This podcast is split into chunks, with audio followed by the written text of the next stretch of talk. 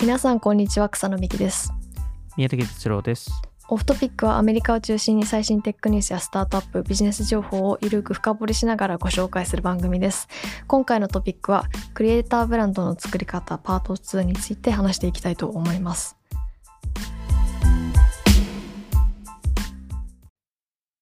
パート2ということではい。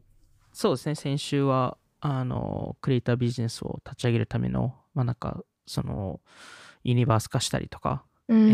ーチーム作りが重要ですとか、はい。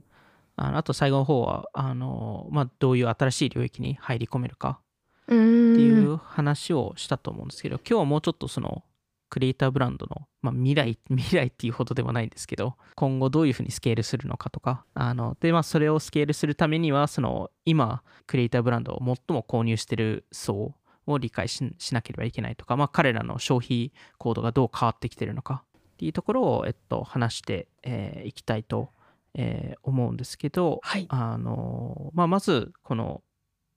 かなりそのクリエイターブランドを買ってる層で言うと、やっぱりそのミレニアル世代と Z 世代とアルファ世代、えーになってくると思ってまして、で、まあ、例えばミレニアル世代とかですと、その、あとまあ Z 世代も一部そうですけど、その、例えばエマ・チェンバレンさんのチェンバレンコーヒーのポップアップが出た時に、もうめちゃくちゃ並んでたりとか、おそれって多分普通のコーヒーショップだとなかなか見かけない光景だったり、確かに。エマ・チェンバレンさんのファンが並んでるっていう、そうですね。で、やっぱりこの、ただ特にそれがアルファ世代でな見え始めてるなと思っていて、はい。で、アルファ世代って、えー2010年生まれなので、今多分一番、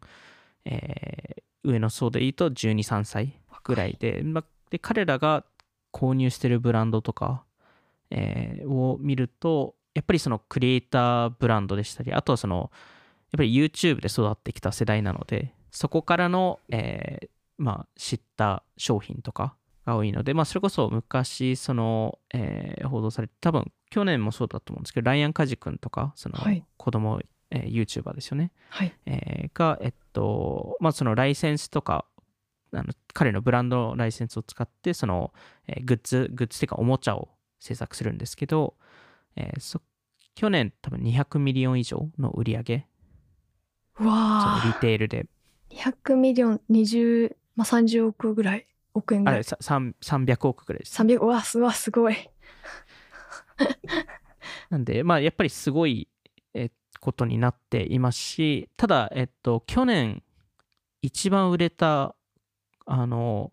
うち一番か、あ正直一番かちょっとわかんないんですけど、あの、ムーンバグっていう会社があるんですけど、はい。あの、そこはあの、ココメロンっていうあー。超人気 YouTube チャンネル、チャンネル、はい。チャンネル、IP、アニメ。えーを、そうですね、アニメを作っていて、そこがあの、キャンドルメディアっていう会社に買収されたんですけど、はい。あのそこが、えー作ってるあの、まあ、そこのブランドを使ってそのグッズとかおもちゃとか、えーをもちろんやってるんですけどそのムーンバグの、えーおもちゃ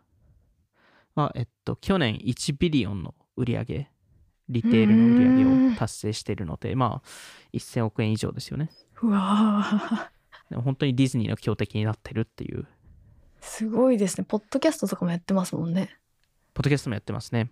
そのムーンバーグとかライアン・カチ君以外にも、そのブラッドニッキーとか、まあいろんな子供 YouTuber が最近おもちゃを出したりとか、あの、それこそ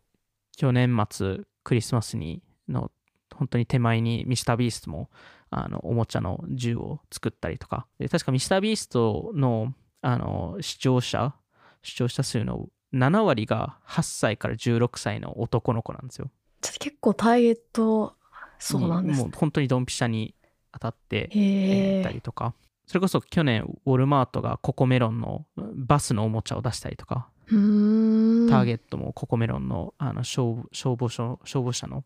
トラあのなんかおもちゃを出したりとか、ターゲットエクスクルーシブで出してる。多分エクスクルーシブで出してますね。へなんで、まあ、こういう、まあ、ムーンバッグがクリエイターブランドかって言われると分かんないですけど、まあ、そこういうクリエイターブランドでしたり、その YouTuber ファースト、えーなブランドを、まあ、子供たちが買ってるのは間違いなくて、ただその買ってるだけではなくて、それの見せ方がすごい面白くて、はい。最近このジェネレーションアルファと、まあ、あと Z 世代、えーのちょうど間の層、えー Z アルファって呼ぶんですけどどこら辺の層を言うんですか？えっかぶってるとこ Z, Z 世代の下の層と若い一番若い Z 世代と、えーはい。一番年上のアルファ世代。じゃあその10代前半たちの人たちみたいな。そうですね。10, 10歳から15歳ぐらいとかですかね。うんなんとなくですけど。はい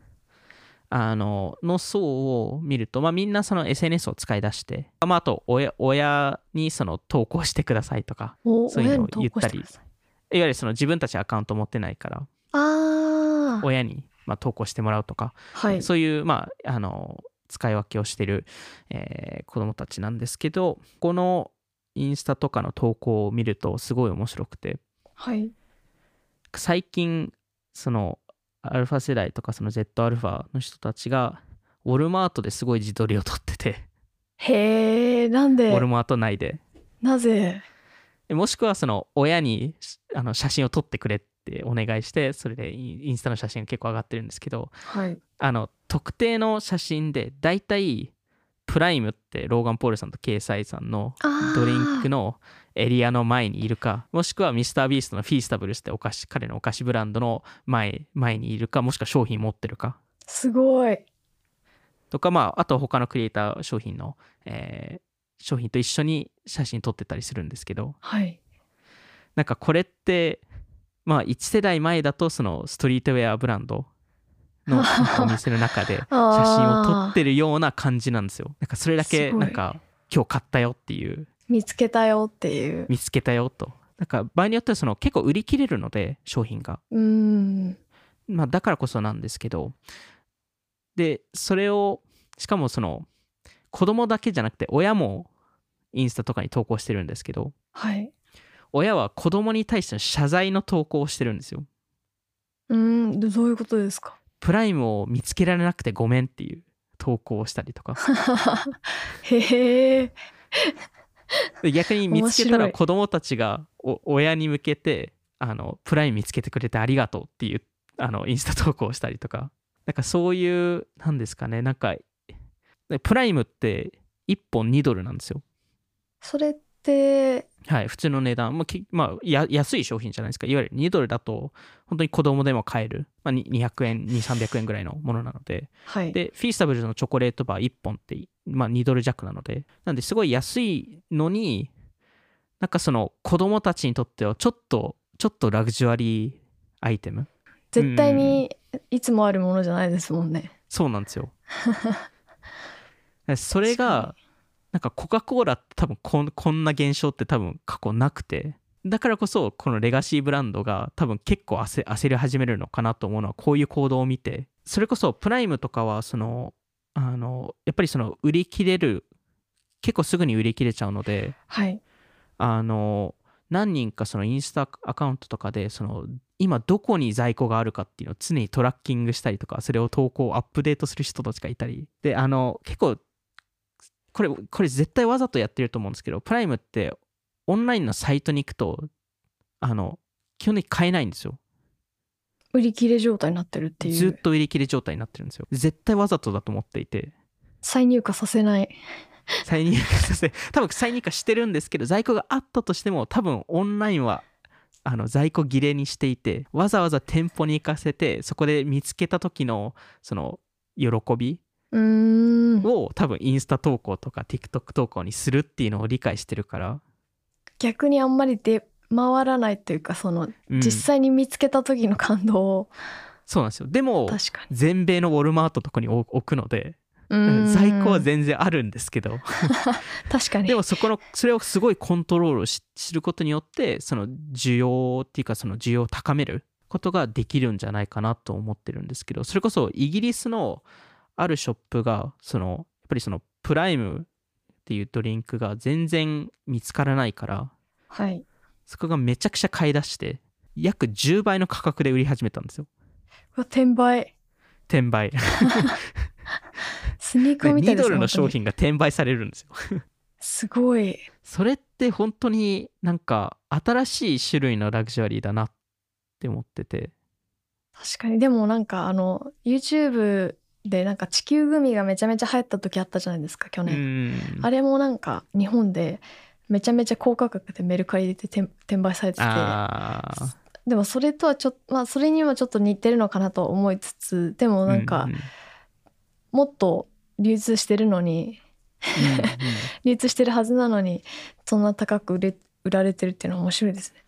うん、やっぱりそこそ、それだけやっぱ需要があるっていうことだと思うので、本当にすごいなって思って、まあもちろんその売り上げでも、えー2021年の8月から2022年の8月まで30、まあ約40 million ぐらいの売り上げ、えーがあって、えっと、去年の9月、9月だけで、まあ、約10 million 弱の売り上げだったので、まあ多分今現在ですと100 million 以上の売り上げ run rate、えーになってるなのはやっぱすごくて。でもちろんそのゲータレードって年間6.5 billion の売り上げなんで そこと比べると全然ではあるんですけど、はい。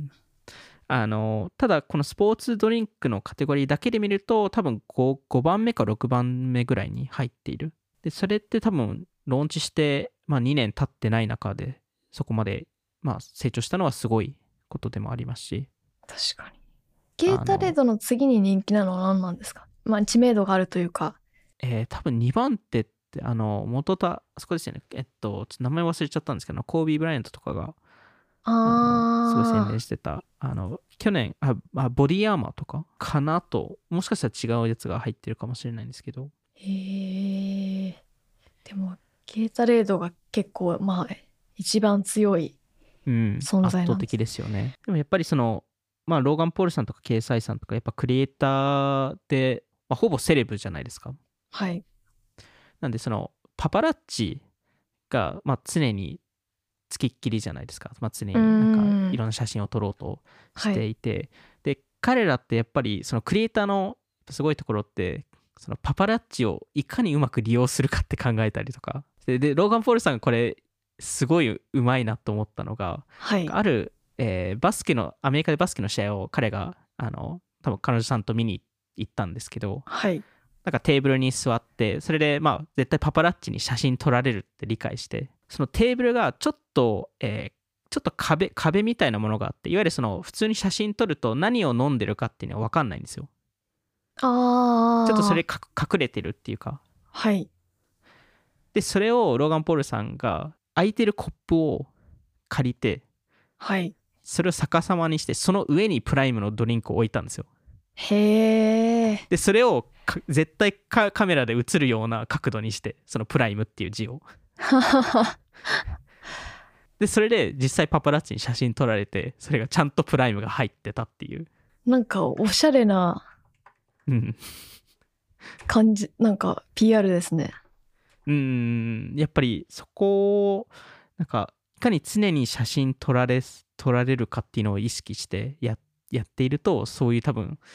あの考えになるんだろうなと思うんですけど でもあとやっぱりそのはいあ。はいあ、でも前にあのトラビス・スコットがオリジナルドリンク作ってたじゃないですか。ああはいはい多分一昨年あ去年去年一昨年ぐらいなんですけどそれもなんかトラビス・スコットがパパラッチされた時に着て履いてたジーンズにそこの飲み物のロゴ入れてこれ何のブランドだって言ってその飲み物だったっていうマーケティングとかしててそれはちょっと似てるなっていうのは思いましてた。似ますよね。いや、はいままさに多分そういう感じでそののどのタイミングで取られるかっていうのを計算しながらマーケティングする人たちなので特にこういうその次世代のクリエイターとかそれセレブとかなんで、まあ、バスケの試合ですとあとはその大画面があるじゃないですかそのそのスタジアムの内に。うんでそれでよくそのファンとかをなんか見せたりとかはい。あのカメラで抜いたりすると思うんですけどあのもちろんセレブとかも抜くのでうなんでん。ローガン・ポールさんも多分どっかのタイミングに抜かれるだろうなっていうのはもちろん理解してたので抜かれた瞬間プライムを飲み始めたんですよ でもちゃんと見るとキャップキャップがついてるんですよあ飲んでるふり。飲んでるふりだけなんですよ ウケる。すごい。でもやっぱりそこまでしっかり計算してやっているっていうのはやっぱり多分普通のブランドだとできないことですし、確かに。そこら辺はすごいなとは、えっと、思うんですけど、まあ、こういう、なんですかね、このアルファ世代がまあ、こういうブあのクリエイターブランドを好む中で、えー若干そのその消費行動が変わっているでその消費行動っていうのは多分 SNS から始まるんですけどはい。そもそもやっぱりそのアルゴリズムとか広告の影響を受けたくないっていう考えが増えてるのかなと。で、それによってやっぱりディスコードでしたり、ジェニーバでしたり、あとはもうその単純に iMessage とかのグループテキストはい。の利用がかなり増えているかなと思ってますと。で、そこの目的が、まあ、やっぱりそのアルゴリズムに影響されたくないっていうところと、単純にそのソーシソーシャル化、まあ、やっぱり友達と単純に遊びたいっていう、楽しみたいっていう、はい。えーまあ、需要がどんどん上がっていて、で、それに対して、その、まあ、フィットするブランドを探し始めている。で、そこのひ一つの事例が、えーこれはクリエイターブランドではないんですけど、はい。あの、コルテーズっていう、えーイギリスのストリートウェアブランドで、はい。で、えっと、彼らのインスタアカウントが、まあ今多分40、40万人もしかしたら超えてるかもしれないんですけど。まずクローズドのアカウントなんですよ。プライベートアカウント、鍵かプライベートアカウンントで。はい。なんで、あの、誰、あの、普通の人は入れなくて、で、インスタアカウントにでも、えっと、えーアクセスできる人は、えーパスワードをもらえて、そのパスワードを持って、えそれをパスワードを持ってないと、そもそもサイサイトに行けない。サイトがパスワードロックかかっていて、うわーえなんか、すごいアクセス権の 権力が。すごにい。、えーしていて。でさらにその彼らのドロップそのまあストリートウェアだとよくその新しい商品をまあ限定販売するみたいなじゃ多いですけど彼らのドロップがちょっと変わっていて、うん。まあ、毎回ではないんですけどたまにそのスワップっていう概念に変えていてはい。でえっと、えー、大体その SNS とかでそのあの、まあ、TikTok とかいろんな場所でこのこの時間にこの場所に来てくださいっていう話をするんですけどそこにもう一つ条件がいてあって、えっと、実実例を言うとえ一つ、えっとその、えーそのコーテーズの新しいダウンジャケットが欲しい人は、はい。えー自ら今すでに持ってるブランドもののダウンジャケットを持ってきてくださいと。へえ。それを交換しますと。おお。それを持ってこなければ、えーコーテーズのジャケット買えませんと。買えないっていうか、物々交換ってことですか？物々交換ですね。お金はじゃあ発生しないっていう。お金はそのその時は発生しなかったですね。面白い。で、ジャケット5 50枚しかコーテーズが用意してなかったんですけど、うん。数百人の本当に13、10 12歳から15歳ぐらいの子たちが来て、結構若いですね、しかもそれ。結構若いです。若いですね。本当に、本当にブランド品のダウンジャケットを持ってきていて、12歳の子が。12歳の子たちが。すごい普。通に多分、二次流通で販売したら10万円するものとか、どういう属性なんだろあの、ナイナイキ×ドレイクのパファージャケット持ってきたりとか、う。相当なんかビジネスやって、ビジネスやってる人なんですかね？うーん、まあ、そういうのが好きな人たち、子たちなんじゃないですかね。裕福なのかもしくは自分で、まあある程度裕福ビジネスやってるか。うん。すごい。で、その、コーテーズ側は、その、その、まあ、もらったコート、その、引き換えにもらったコートは、えっと、全部寄付し寄付してて、あの、ある、あの、ホームレスのオープンキッチンに、あの、寄付してるんですけど、はい。あの、なんかこの、消費カルチャーを拒絶するストリートウェア、ビジネスモデルはどうなってるんですか？あもちもちろん毎回そうそれをやってるわけじゃないので。あ、ふ普段は販売し、お金普で販売し段は普通に販売したりとかあなるほどしてるんですけどあのこうこういうのも時々やってるっていうすごい。うんてか、その属性にちょっとびっくりしました。うーんでもそれこそなんかこれこれもイギリスなんですけどイギリスであのストークトっていう、えーブランドがあって彼らは自社っていうよりもなんかほぼ二次流通とかヴィンテージはい。ものを、えっと、販売、えーヴィンテージのストリートウェアを、えっと、ポップアップで出してるんですけど、ううん大体1990年から2000年代のストリートウェアをあの出しているんですけど、あの、えっと、去年多分2回ほどポップアップを出してて、で、えっと、最後が多分9月に出してるんですけど、えー7時間待ち。えええーで、そこが完全に13歳から15歳の層で、確か夏に最初のポップアップやったんですけど、その時多分売り上げが、えー 50K なんで、まあ、こう、えー600、700万円ぐらい。で、えっと、2つ目が多分 100K なんで、まあ、150 130万とかぐらい、あ、1300万円とか、そのぐらいの売り上げだったんですけど、ストークトってサイトもなければ、はい自社のブランドの SNS アカウントもないんですよ。どうやって集客してるんですか？ファウンダーの個人の TikTok アカウントだけなんですよ。TikTok かそうなんですよ。で、大体そのストークとのそのグッズとか、そこの、えー出す商品をあの自分の部屋、部屋のあの部屋にあの簡単に移して、それをひたすらプロモーションしてるだけなんですけど、彼らのハッシュタグがもう、あの、めちゃくちゃ再生回数、えーまあ、獲得して、でもなんか、そこのもちろんそのすごい、まあ、センスがあるとかそういう話もあるんですけど彼らが作るコミュニティがすごい強くてはい。その7時間待ちって言ったじゃないですか。はい。7時間待ちって本当に大変じゃないですか大変ですね。でまあよくそのブランドがやることってその間に水あげたりとかなんか曲をかけてあげたりとかすると思うんですけど、うん。ストークトってその間ちょっとレースしようとか。レース？あの本当にそのは走るレースなんか 100m 走のレースをちょっとやってみようとか。可愛いですねなんか。まあ、13歳から15歳の子たちなんで。遊びがなんかちょっと可愛いな。かけっこしようみたいなことですよね。あ、そうです、そうです。あと、クイズ、クイズを出したりとか、へえあと、ダンスオフやろうとか、ダンスオフ？そのダダンスの戦い合いみたいな。あと、例えば、その、この曲の歌詞の一番最後の部分は何でしょうとか。ああなんかレクリエーションがあるんですねそうです、そうです。で、それをや、その、ちゃんと回答した人とか、そのレースに勝った人とかは、その、あの、無料で T シャツもらえたりとか、楽しそうそうなんですよ。なんか、逆になんかそこの古着なんていうかそんなヴィンテージのものが好きなおしゃれアルファ世代かけっこ楽しむんだっていう ちょっとうん。ギャップが可愛らしいですね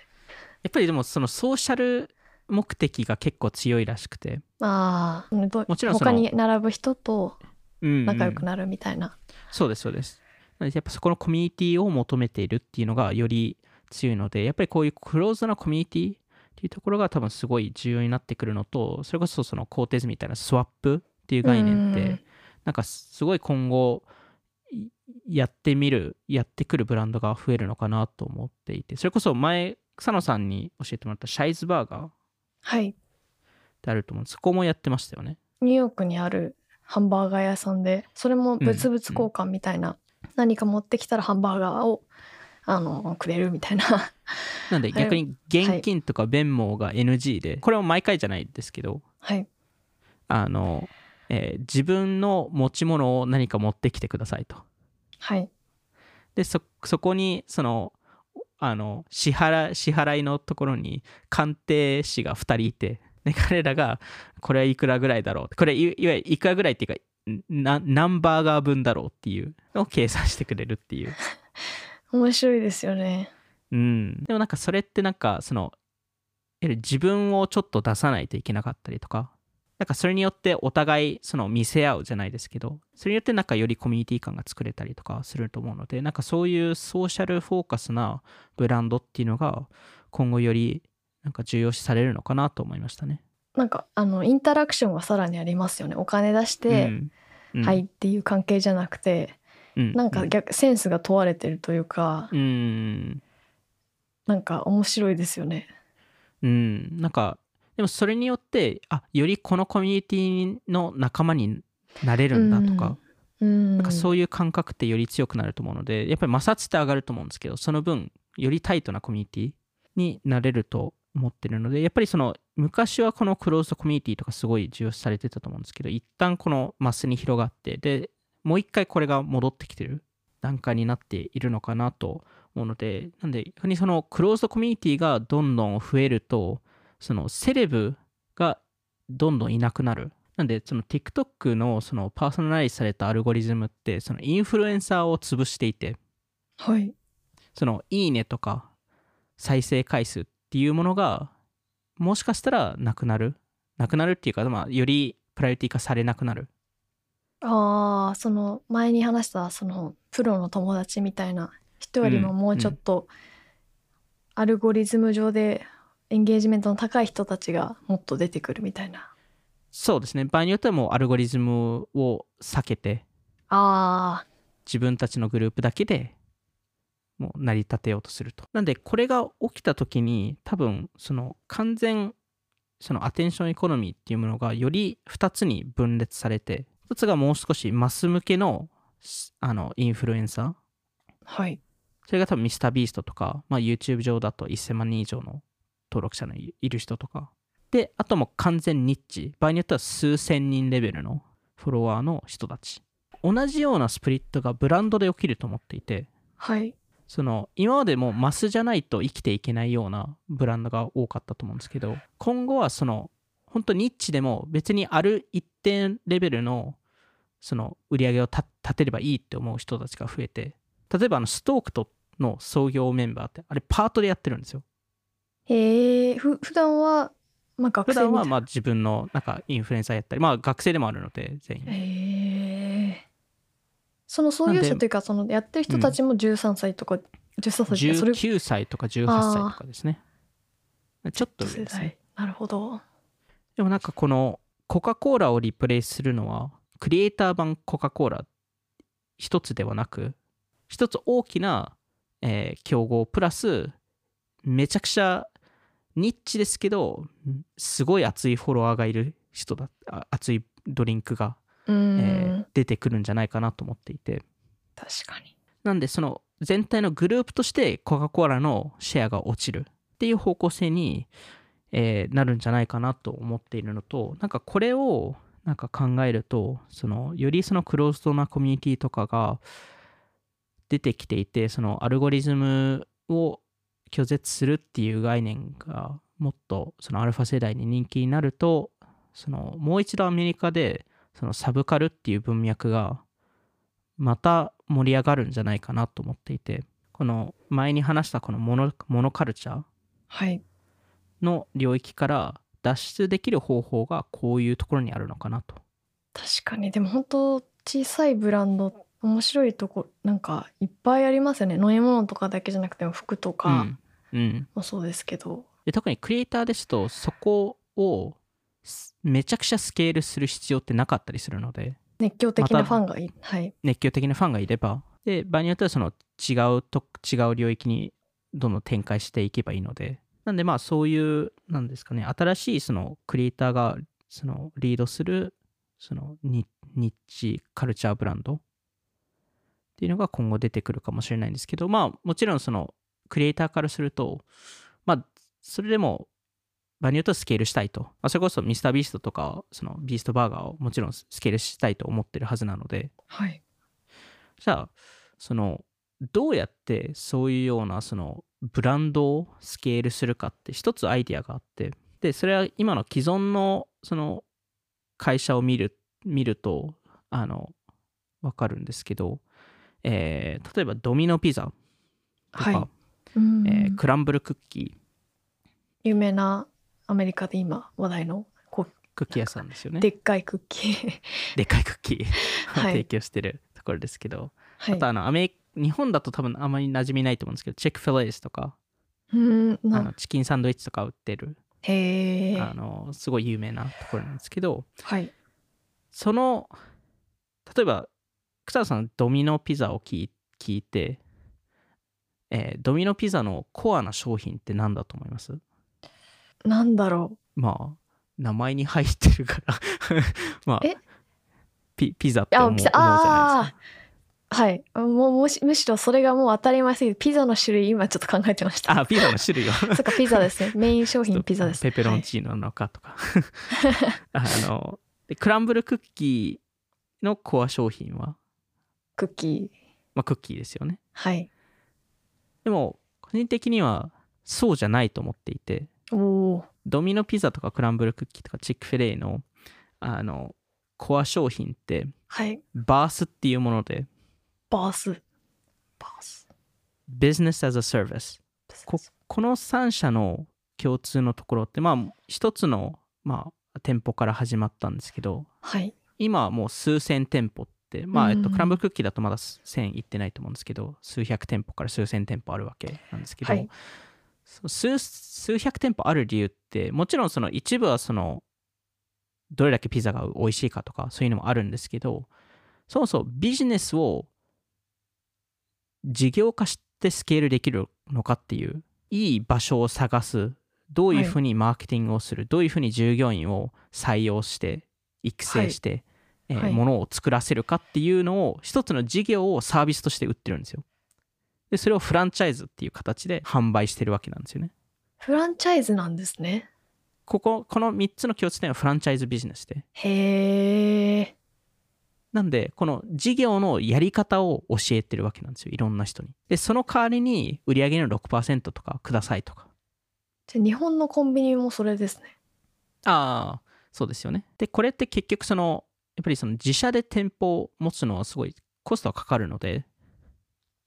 でスケールしにくいのでなんでまあいろんな人に任せるっていう。まあいろんな人にオーナーシップを与えてまあこういうふうにあのやればえー成功できますよっていう、えー話をしてるんです。まあクランブルクッキーズとかすごい分かりやすいんですけど、えっと、はい。56年前に多分設立されて今は多分600店舗ぐらい。1店舗年間の売り上げって1.6 million ぐらいでへまあえ。2億円以上で、すすごい。で、利益も 350K って、まあ、4、5千万ぐらいへえ。出していて、で、クランブルクッキーして、でも、自社で抱えてる、会社として抱えてる店舗って1店舗しかないんですよ。へえ。で、そのまあ1店舗をしっかり運営して、で、プラス、その他の人たちに、その事業サービス化して売っているので、そこからもらうロイヤリティが年間30億、30 million 以上なんですよ。で、これって本当にスケールできるモデルで、それこそ、例えばダンキンドーナツとかって、はい。99%のダンダンキンの店舗って彼らが持ってないんですよ。マクドナルドも95%の店舗は自社運営してないんですよ。でこれって別に他の例えばフィットネス領域とかその自動車とか教育とかペットとかなんかいろんな領域でも同じことができるのでなんかこれは一つの多分クリエイターとしての考えそのスケールの考え方？特にコアファンがいる人たちだからこそ。彼らの例えばミスタービーストハンバーガー屋さんはもう何があってもやってみたいっていう人たちは多分出てくるはず。なのでまあそのファンに一部オーナーシップを与えるっていうところプラススケールできるっていう考えるとこのビジネスアザサービスっていうのは一つの案。確かに。フランチャイズってそういう見方がありますね。もちろんなんかいろんあな悪い事例とかもあるんですけど。あ、そうなんですか。もちろんもちろん悪い事例とかはあるんです。あるありますしあとはその自社自社で全部コントロールしてうまくいくケースももちろんあるので、うん。確かにコントローラブルというか、なのはそっちですよね。クオリティがた、絶対担保できるっていう意味だと。うん、なんでインランドアウトとかあの、はい。あのカリフォルニアでめちゃくちゃ有名な若い社長がやってる。そうですねあのそことかはもう完全あの自社店舗しか運営しないってへ話してたりチポトレとかもそうだと思うんですけどあのえ。なんでそこのコンクオリティコントロールっていう部分は、えっと、本当にやりたければ、えっと、自社で運営できるんですけど、やっぱスケールが他よりはやりにくい。うーん。だからどっちも日本に来ないのか。そうなんですよ。まあ、かといってクランブルクッキーを着てないですけどでもやっぱそこの部分はちょっと気にしてるのかな。うーん。まあ、なんで、まあ、そういう、なんですかね、そのクリエイターとしてのスケール方法がそういう、ある中、その、なんか最近すごい、その自分の中で、その疑問として思っているのが、その、どこまでその個人を信頼できるのか？で、その今までですとその組織とか、例えばメディアとか、あのはい会社、ブランドの多分信頼度って年々ちょっとずつ下がってると思うんですよ。で、だからこそ個人のクリエイターとかの信頼が上がっているはい。と思うんですけど、同時に個人で大失敗するケースもあるじゃないですか。そうですね。まあ、特にスキャンダルとか起きあのインフルエンサーとか、まあ、そうですね、インフルエンサーとか。うんまあ、去年末ですと、あの FTX の SBF さんとか、ああ、それも、まあ、個人、そうですね。個人ですよね。えーまあ、カニエ・ウエストさんとか、まあ、あの、本当に悪い方向に行くと、まあ、それこそ SPF さんとか、トランプとか、まあ、場合によってイール、あの、見方によってイーロン・マスクとか、うん。なんかそのカルトリーダーって、その長期的にワークするのか？っていうのは、そのもしかしたらワークしないのかもしれないって考えたときに、まあ、特にそのその人が亡くなったりとかすると、はい。そのどういうふうにそのクリエイターブランドを立ち上げる際にそのリスク削減ができるのか？クリエイター一人に依存しない。はいうん。でそこの答えが、まあ、去年ちょっと話したそのあのレレーベルみたいなものを作るじゃないですけどその複数人のクリエイターが集まった分散型のクリエイターブランド多分でその複数人が集まって別ブランドとして立ち上げる同じレーベルだけど、別ブランドみたいな。そうですね。そのいろんな個人個人のクリエイターが集まって、ただ個人の名前を使使わないブランドにする。うーん。プライムみたいな。えっと、プライム、えープライムよりも、あ、まあ、プライムもそうですね。あの、あれは2人、ケイサイさんとローガン・ポールさんが入ってるので、サイドメンとか、あれって6人のイギリスの結構有名な YouTuber が集まって、別のチャンネルと会社を立ち上げてるので、ああ、それこそ KSI さんとか、はい、もう所属,、ね所属してるというか、参加してる？うん。あの、100 Thieves とか、あれも e スポーツブランド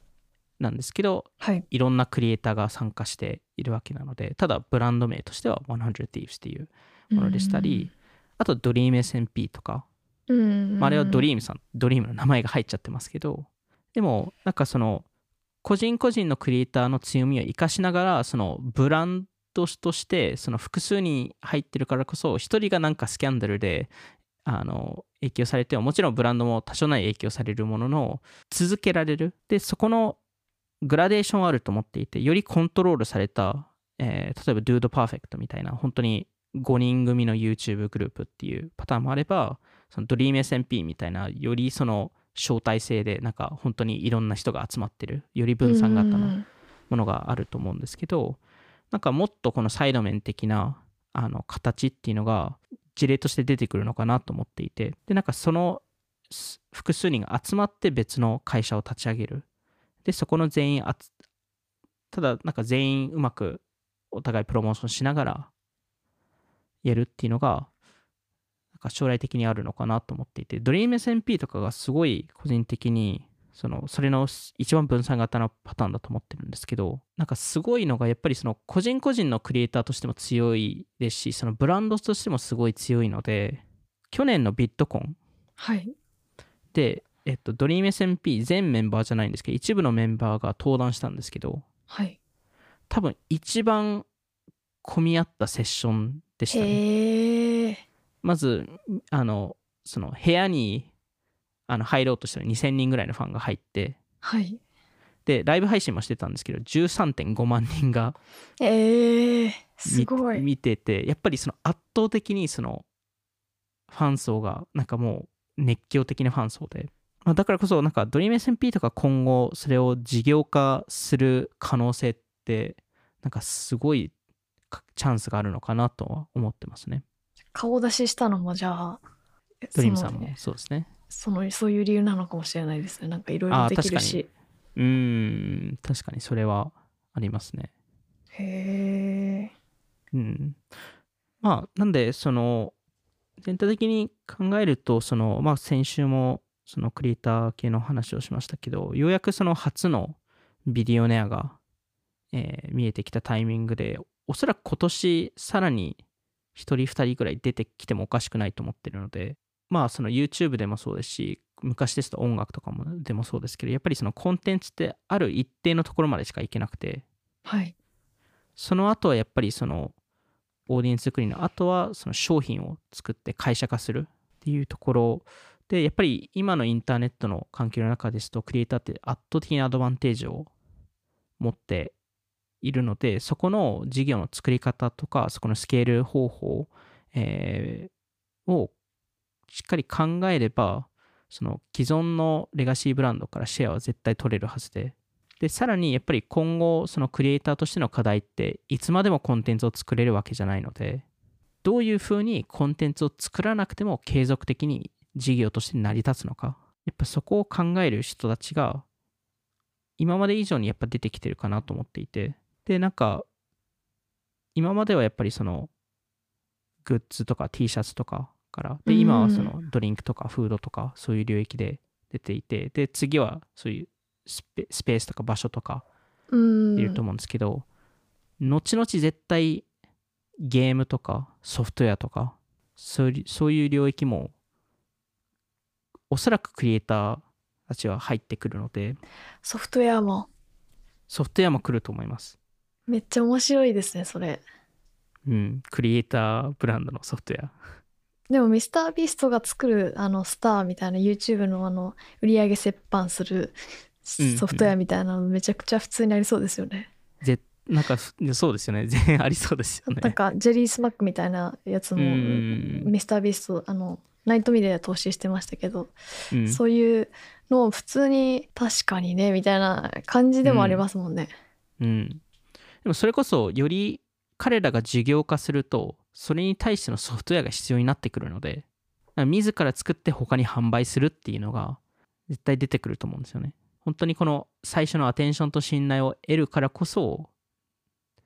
時間はかかりますけどようやくこの段階でビリオネアが見えてきてこれから多分どんどん事業として大きくなるクリエえイターたちが見えるんじゃないかなと思いますね。テイラー・ゼイフトがちょっとチケットマスターみたいなの作ってほしいですね。ああ、確かに。あの、クラッシュしないやつを、クラッシュしないやつ私作りますよつ。私クラッシュ批さ判されせたんでないやつを。めっちゃ利用者増えそうですけどねそういうの。確かに、普通、うん普通にめちゃくちゃで、テイラー・スウィフトさんであれば、周りの横のつながりも強いので、まあ、あの、それの多分、もしかしたら失敗事例がタイダルとかかもしれないですけど、でも、もっともっとこういう、その、もっともっとそういうのが出て、出てくると思うんですよ。うん。でもちろん全部は成功しないものの一部成功すると完全に業界が変わってくると思うのでそこが多分そうですねテイラー・スウィフトさんの チケット販う売ん、サイトとか見てみたいですよね。